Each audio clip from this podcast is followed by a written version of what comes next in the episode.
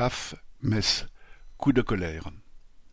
Le dix-neuf octobre, près de deux cents salariés de la CAF de Metz se sont rassemblés pour dénoncer leurs conditions de travail dégradées et le blocage des salaires, soutenus par 65% de grévistes et une intersyndicale complète, CGT, CFDT, CFTC, FO, Sud et CGC.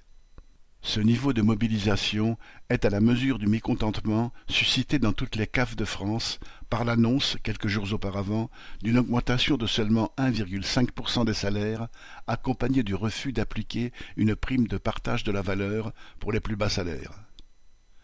L'attitude du directeur de la CAF de Metz, connu pour son mépris et son autoritarisme, a sans doute jeté de l'huile sur le feu car cela fait des années qu'il rogne le moindre petit avantage et qu'il refuse tout assouplissement du télétravail, pourtant largement souhaité par les salariés. Pour essayer de faire taire la contestation, il est allé jusqu'à engager des procédures disciplinaires et même un licenciement pour des motifs futiles à l'encontre de deux délégués CGT jugés trop remuantes.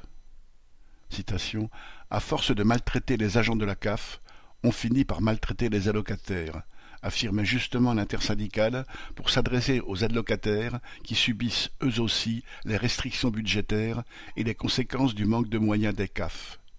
Le directeur, lui, a préféré s'enfuir sous les huées et les colibés plutôt que d'affronter les salariés.